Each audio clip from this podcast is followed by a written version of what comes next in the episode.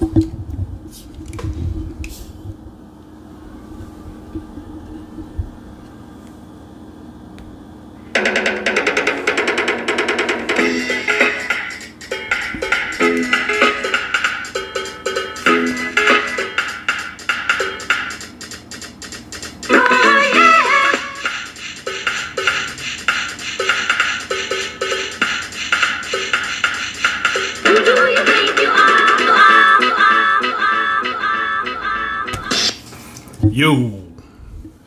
who I think I am?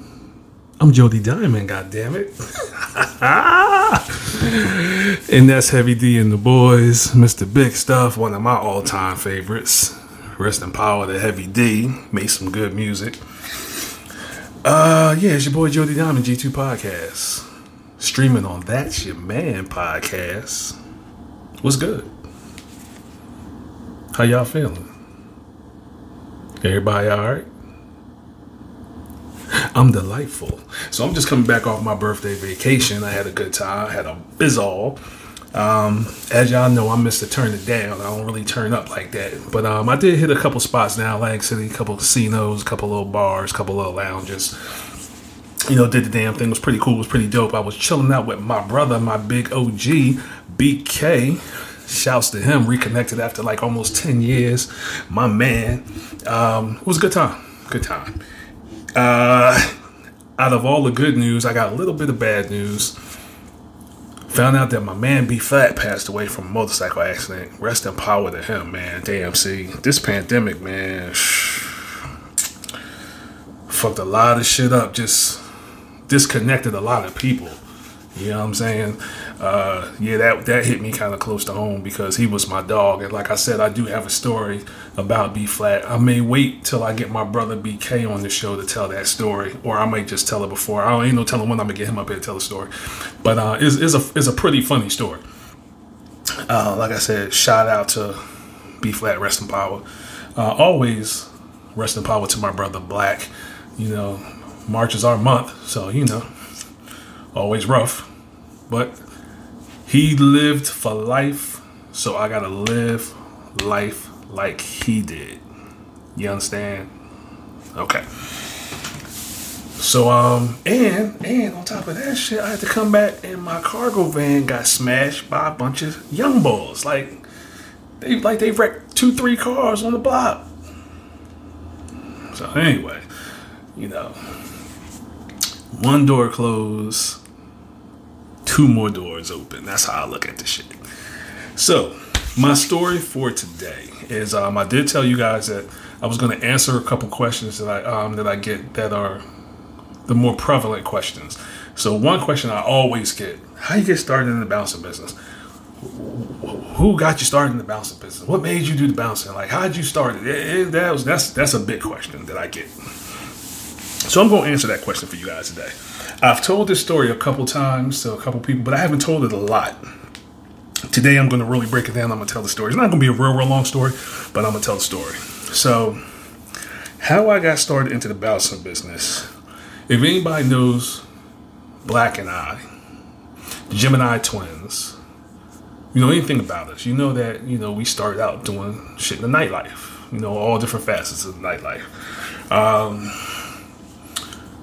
one thing that we did was um, throw parties. So, like I said, I was really big on going to parties. Black, not so much when we were in middle school um, to high school, but once we got to the end of high school, he really kind of started picking up the slack and going to the parties with me. Uh, especially when we hit the bars and the clubs, like he was all about that shit. I don't really think he was big on house parties. I don't think that was really his shit. Um, me, I had I didn't give a fuck. Any party that was popping when I was in like eighth, ninth grade, I had to be there. So um, we we jumped into this nightlife shit head first. Um, start hanging with a bunch of dudes and my little crew from a liquor store and you know from on the block and off the Ave and AC and all of that and you know just by us going to the club so much I think it was me or I don't know if it was DJ or it was one of the other dudes in the liquor store I don't know how we came about to think that we need to throw a party You know what I'm saying? Like, I don't know. I don't know where that shit came from. Maybe somebody did a party and we saw a flyer or something. Like I don't. I don't really know what sparked that. But the flame was lit. Like the the wick was lit and the flame was popping. So some kind of way we was all sitting around the liquor store talking about we should throw a fucking party, right? So it was like three of us that worked in the liquor store that was real tight. And then we had like three or four other friends. We had the twins. We had a couple other dudes. Like we, they, we was all real tight and real chill. So we was like, we can do this shit. So we started talking to everybody. Everybody was with it. Now everybody excited. You think everybody was talking about like, let's go in on a pound or, you know, pound of the twist or let's go in on a on a on some on some of that white girl. Like you you'd have thought we was trying to get some big shit. Like this was just throwing a party. Like and Jokers was real excited. This is how hip hop was back then, right? So niggas was ha- when niggas was ha- uh, excited about it, and I think one of the clubs where we knew that they only did like hardcore hip hop type shit was the Wonder Garden down Lang City on Kentucky Avenue, Kentucky and Arctic Avenue. So I think I went down there, talked to I think I talked to Artie, the man, the owner at the time. I talked to Artie, and he's like, "Yeah, I'll give you guys a shot." So I was like, "All right, cool." So you know, um, we start putting it together, putting the, the, game plan together. So you know, like I said before, back then you had to kind of put together like a little proposal packet and give it give it to the owners or the GMs at the time to kind of show them what your idea was, the scope of your idea for your event. So I did that with my homies. Um, we secured the DJ this whack ass dude. So back then, mixtape DJs was the shit. Like the the shit. So I really wanted somebody dope because we would listen to like Ron DJ Ran from Philly or um um Funk Flex was real hot. Clue was hot. Um but they was way too expensive. DJ SNS um, them motherfuckers was charging a grizzip. Now, we ain't had that type of scratch. Like we really didn't have the type of money they was asking, especially not Clue and Funk Flex. If we could even book these motherfuckers, like they was so booked, like it was hard to even get a date for them. They were so booked, it was kind of like we'll get back to you and let you know what dates we have available. It was that type of shit with them. SNS, DJ Ran, a couple other dudes, possibly they we could have booked a date with them. But they was still kind of high, but nowhere near as high as Funk Flex and all of them. But they was high as hell. They was too high for us. All of them was too high for us. So I'm going down the lines, and I see DJ Doo Wop from New York, and I think he's a Puerto Rican dude or something. So I just know I, I heard this mixtape, and this the mixtape sounded halfway decent to me. And you know, at that time, everybody had mixtapes on cassette. Very people, very few people had them on CDs. It was cassettes back then. Back when, back in my era. Um, so we was listening to people's mixtape CDs, and we was like, DJ Wop, all right. So like, you know, we we hit up his people, finally got in contact with his agent, hit him up, and his prices were somewhat reasonable. It was still high, but it was it was probably the best price that we got out of all the dudes we was looking to try and get. That says a lot because this motherfucker here, man, goddamn. So we put on the event. Um, he told us terms. They he faxed us at this point. Like then they got to fax you a contract, right? Ain't no ain't, ain't, people ain't really using emails. Regular people ain't really using emails back in the early '90s. So and I think like this got to be like '94, I guess. So um, 93, 94, something like that. So he he faxes the shit. He we had him fax it to uh, uh, I think it was a fucking Kinkos or something somewhere where they receive faxes, and then we had to look over the contract. He put a bunch of stipulations in the contract, and you know we was looking that shit over, and he's like, "Oh man, like we can't do half of this shit." So he wanted a room while he stayed down. Um, he wanted a limousine to pick him up, a limousine to take him back, and he wanted like a meal, liquor, all of this shit. So I'm looking over with my homies, and they we like, man, look, some of this shit we just not gonna be able to do. So we told them like, all right, man, we'll figure it out. So I'm trying to figure all this shit out. At the time, I'm dealing with this girl, and she's a limousine supervisor for one of the casinos. I'm not gonna say which casino, um, but she was really trying to be on my team, real strong, and when I gave, I went to her and I was just, you know how you just kind of vent to your shorty and you're like, hey, you know, I got this going on, trying to do this. She's like, oh, what, for her? So she was really heavy into the hip hop scene. she just wanted to be down. She was like, well, look, I can get you the limousine for nothing. I can get the driver to pick him up and take him back after the show. I was like, what? And she's like, yeah. She's like, and it won't cost you nothing. Just tip the limousine driver. So I was like, say word. So I was like, all right, cool. So she hooked it up. Then she's like, then I was telling her the rest of it, and she's like, look, she's like, tell him you ain't gonna get him no room for the whole day or no shit. She's like, if he need a room to stay in and chill until it's time for him to go back, we can hook that up. She's like, I can I can hook that up for you too. You don't have to worry about the money. I was like, man, you all right. So she hooked that up, smooth hooked that up. I didn't even have to come out my pocket for that. So um, did that, and then he wanted like he wanted like a lobster type of. I was like, nah. So now I felt like I can negotiate a little bit better with this dude. So I was like, nah, we're not doing no lobster, but we will provide a meal for you. Like we'll provide, you know, the local cuisine down here for you, like you know, some Italian food or some shit. But you know, I think we did shrimp or something, some shit like that. But we, I was like, nah, we're not doing no lobster. And I think he wanted like a bottle of Dom P or some shit. I was like, nah. I was like, you know, you can get some liquor, but it ain't gonna be no champ. Like I ain't getting no Dom P or no Moet, no none of that. So he was like a bottle. Of, I want to say Crown Royal, but it was some brown type of liquor. He wanted like a fifth. So we got that because you know we worked at the liquor store. He didn't know that. So you know we got that, and um, we made it happen. Then we put the rest of you know we did um, we got our, um, the rest of the shit ready for the club. We all had matching outfits on. We all wore white button up long sleeve shirts with like tan Dickies. I don't know who. I think I came up with it. One of the one of the homies came up with it, but we all wanted to kind of be like, because it was like maybe seven of us or something, and we kind of wanted to be like they everybody knew who we was, and we was in there, you know, taking care of business. All right, two of my homies. Uh, shout out to my OGs, Big Billy and Big Lamont.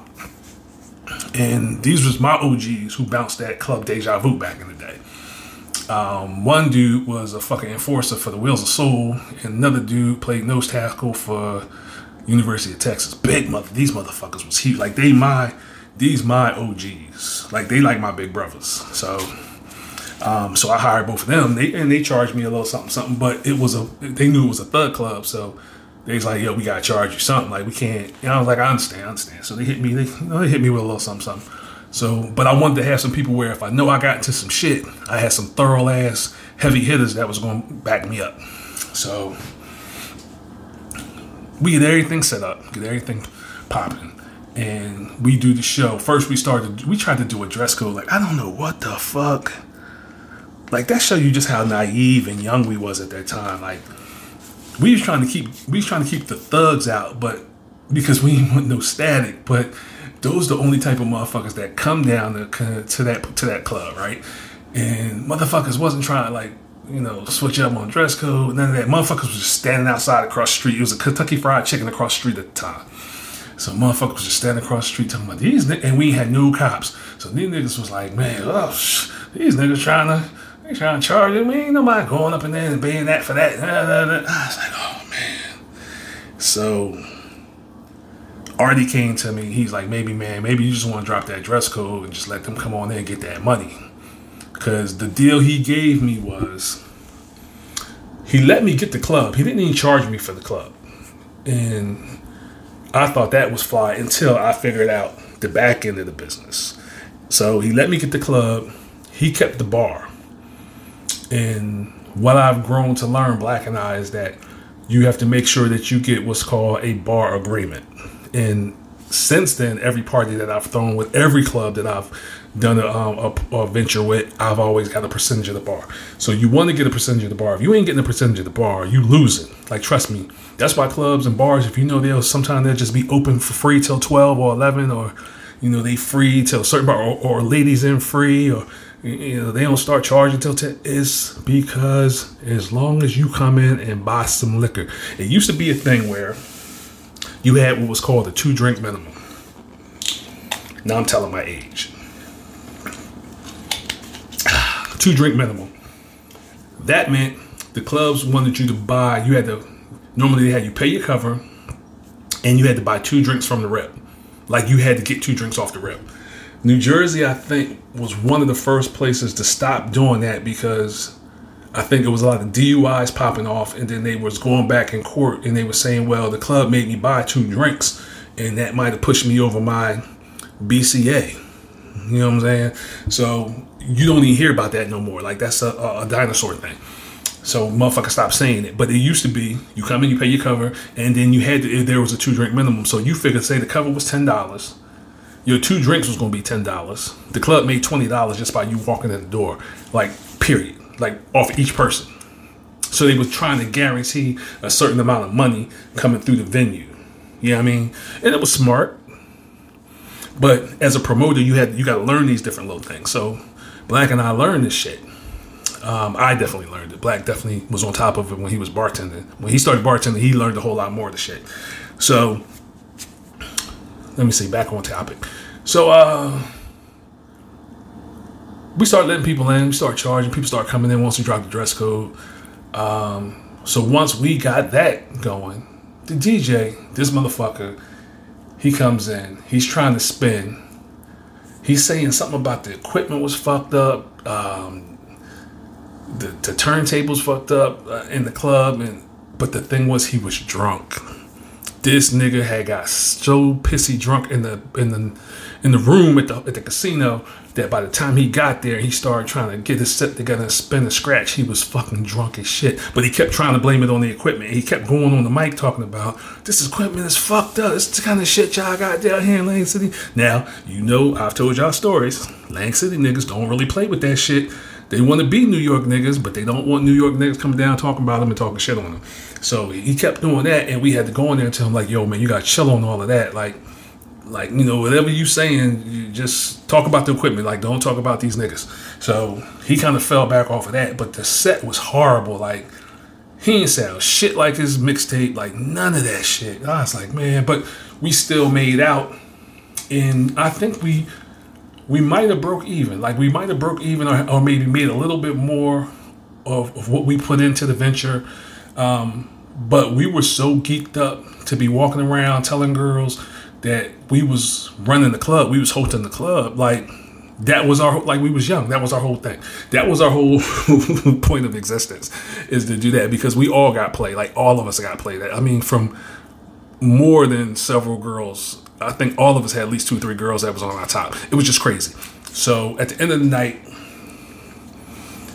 Artie came to me. He's like, "Yo, man, you know, you guys did a real good job." Considering, you know, it started off slow, but you guys picked up and did real good at the end. Like we ain't had no fights or nothing. Like it was just, it was crazy. It was a unicorn. Like it was some crazy shit. So I don't know because we really didn't check IDs like the way we supposed to. We ain't do no pat downs. All we did was collect the money. Like that's all we was worried about, really. So, um, Artie was like, "Who put this thing together?" I was like, "I did." He's like, "Just you?" I was like, "Yeah." I was like, "It's these my peoples." He's like, "But who's the person who organized everything?" I was like, "Me." So I'm the tallest dude out of the crew, and he just figured he's like, "Okay, well." I like how you did that. I like how you coordinated everything and stuff. How you know you got your uniforms and all that, and you got everybody together. Y'all was running real efficient and real tight. Y'all was communicating real good. He's like, "How would you like to be the head of my security?" I was like, "What the fuck?" You thought somebody slapped the shit out of me. Like I couldn't believe he asked me that question. Now, this was not on my agenda per se. Like I didn't go into the night like thinking I can get into bouncing. I could be a bouncer. Like I never me and Black never really talked about that. Not not really. Like we didn't really talk about it like that. We talked more so like bartender, bar manager, shit like that. Um, but we never really talked about being a bouncer or being security for a club. And he offered that shit to me, like straight to my fucking face, and I was like overwhelmed, man. I was like, yes, absolutely. Didn't know nothing about it. Like I didn't know nothing about it. I'm talking about virgin to this shit. And that's how that started. That's how I got my start. I was asked by a club owner would I like to run his security and be ahead of his security for his club because I threw a really good show. And just he liked the way I organized my show. Um, not for nothing later on, I found out what he was paying me was bullshit. But like I said, when you're new and you don't know, you don't know. You know, then I had to go back and holler at my boy Billy and, and Lamont and them and a couple other dudes who was running security at other spots in the city. And when I started hobnobbing and rubber elbows with other dudes who were in the business, and now we, you know, we all talk money. I'm like, whoa, whoa, whoa. I need a serious reevaluation because I'm fighting in this motherfucker every Thursday through Sunday, holding this place down. You know what I'm saying? You know what I mean? So I was like, ah, damn, I got this. Something got to change with this. So that's when he and I had a blowout because I, I demanded more money. Well, I asked for more money, then he was kind of like, no. Then I kind of demanded the shit. He's like, uh, no, and I kind of was like, well, I'm thinking I'm gonna put your nuts in a, in a in a vice. I'm gonna just break off. Me and my people gonna break off. He bought this other dude in, and it didn't go well for him at all. And he asked me to come back, and I came back on a con- on a contractor type basis, like independent contractor type basis. Um, and I think that lasted from 95 till about 97, almost 98. So, um, it was real crazy. And it takes me back to something that Treach said. I, I heard the interview that Treach had and when I heard the interview, I went back and I told my brother Black. This was back in the uh, when Naughty by Nature was just popping, like they was just getting they they low they low shine. And Treach came out and said, "There's a lot of different roles that you can play with this hip hop shit. You don't have to just be in the forefront with the rap and the singing and the dancing and all of that. He's like, you can be." a bodyguard. You can be a, you can sell food. You can have a vendorship. You could um, make CDs. You can make shirts. You can design clothes. You can make hats. You can fucking do banners. You can do artwork. He's like, it's you can do everything with this shit.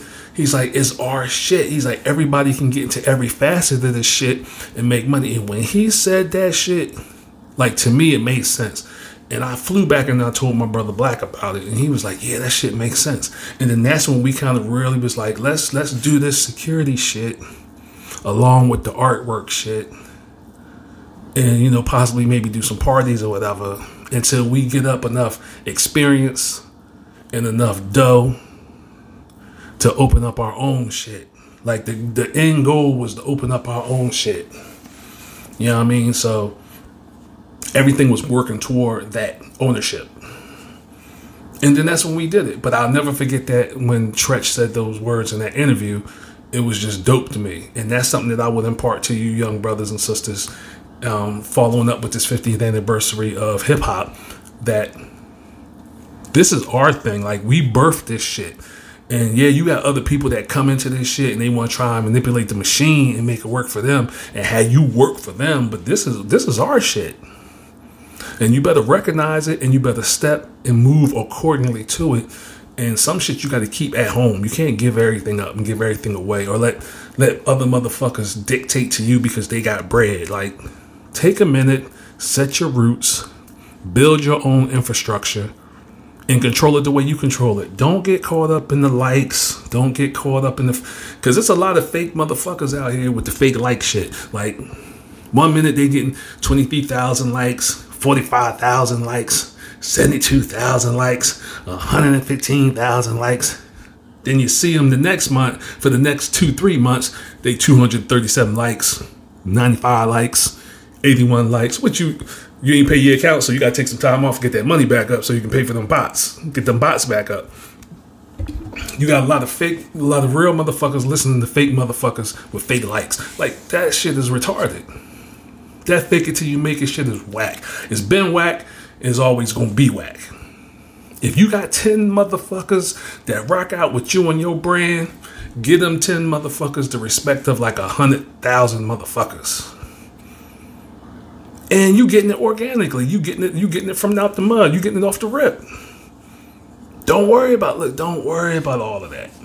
And if you want a huge fan base, you work and you get it.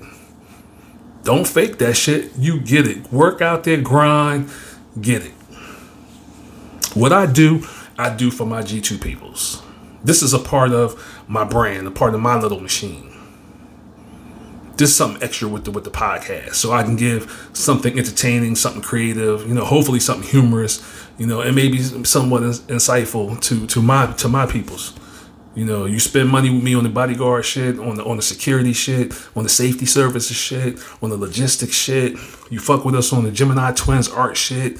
You know what I'm saying? Like, you know, whatever. It don't matter. You fuck with me with the personal training shit. You fuck with me with the bouncer um, training shit. Like anything, anything you fucking with, with us, with our businesses and our services, then I want to be able to create a couple things for you. And this is this is one of them. This is one of them. So take your time with it. Take your time with it. But don't hesitate and not do the shit. Don't wait around for the right time. There's a lot of dudes that do that shit. Oh, I'm waiting for the right time. I want to wait till the right time. I want. Man, motherfuckers had you waiting. They had you waiting until your grave. They'll wait you right until your fucking grave. And you waiting around on them. All right, well, you go ahead and wait. I'm gonna keep pushing. That's the best thing I can impart with that. So that's answer to that question how I got into the bouncing business in 1995. I threw my first party. Now I think I got the the flyer somewhere for that shit. So I think we were called P and P Entertainment, Pimps and Players Entertainment. It was some, it was some goofy shit, but um, I got a lot of that shit. I got to dig it all up, and maybe when I do my YouTube page or something, I'll be able to show y'all some of the stuff that um that we had and flyers and all that whack shit. But like I said, it was definitely an experience, and it built it built built us up to where we are today. To where it's like now I know how to negotiate a contract for a party. Um, I know what to pass on and what to possibly take a chance on. Um, how to interact with different promoters and different club owners and, and, general managers and all of that. You know what I'm saying? Like I know how to I know how to navigate. But I put the work in and I had to learn it. So that's it. Uh, the next show I'm gonna do is I'm gonna talk about uh, probably the next question I get, I should say, for the next show is what uh, what's the worst fights you've been in? So I've been in quite a few bad fights. Um, you figure 30 years of bouncing, shit. Uh, some really bad, really, really bad fights. But I'm gonna give you three that are pretty memorable to me. I'm gonna try and do the three, two or three, I don't know. But those will be my next couple shows that I put up. And um, I appreciate you guys. Thanks for staying tuned. Appreciate the love. You know, tell a friend, pass it on. I'm trying to slowly build this joint up. Like I said, we ain't doing no advertising over here. I'm just, um, I'm, it's off the riff, it's off the cuff. Um, appreciate you and shout out to Germany. I'm getting my passport.